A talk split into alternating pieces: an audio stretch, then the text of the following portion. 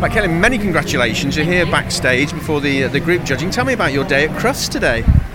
Very, very exciting and just really good to be here. How has this wonderful little dog performed? Very well. She got first in a class of 12, and she got best bitch, and then she got best of breed.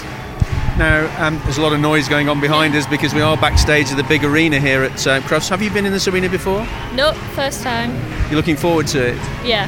How do you think um, your dog is going to react to the big ring and the lights and the television cameras and this huge audience? I know. Um, hopefully she does all right, but I know she's feeling a little bit nervous. She's normally a confident little dog. They often say that little dogs have big hearts when they go into the ring, don't they? Yeah. Um, usually she is, but it's a little bit nerve wracking this one. Um, now, tell me what she like as a pet.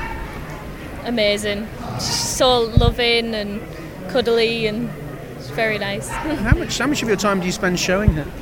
Normally we go to a show nearly every weekend, so we get around. It's a lot of travelling, isn't it? Yeah, it's good fun. Now, to come to Crufts and to be here at- at the, the group judging stage, what does it mean to you and, of course, to your dog? Everything. It's one of my biggest dreams to be here.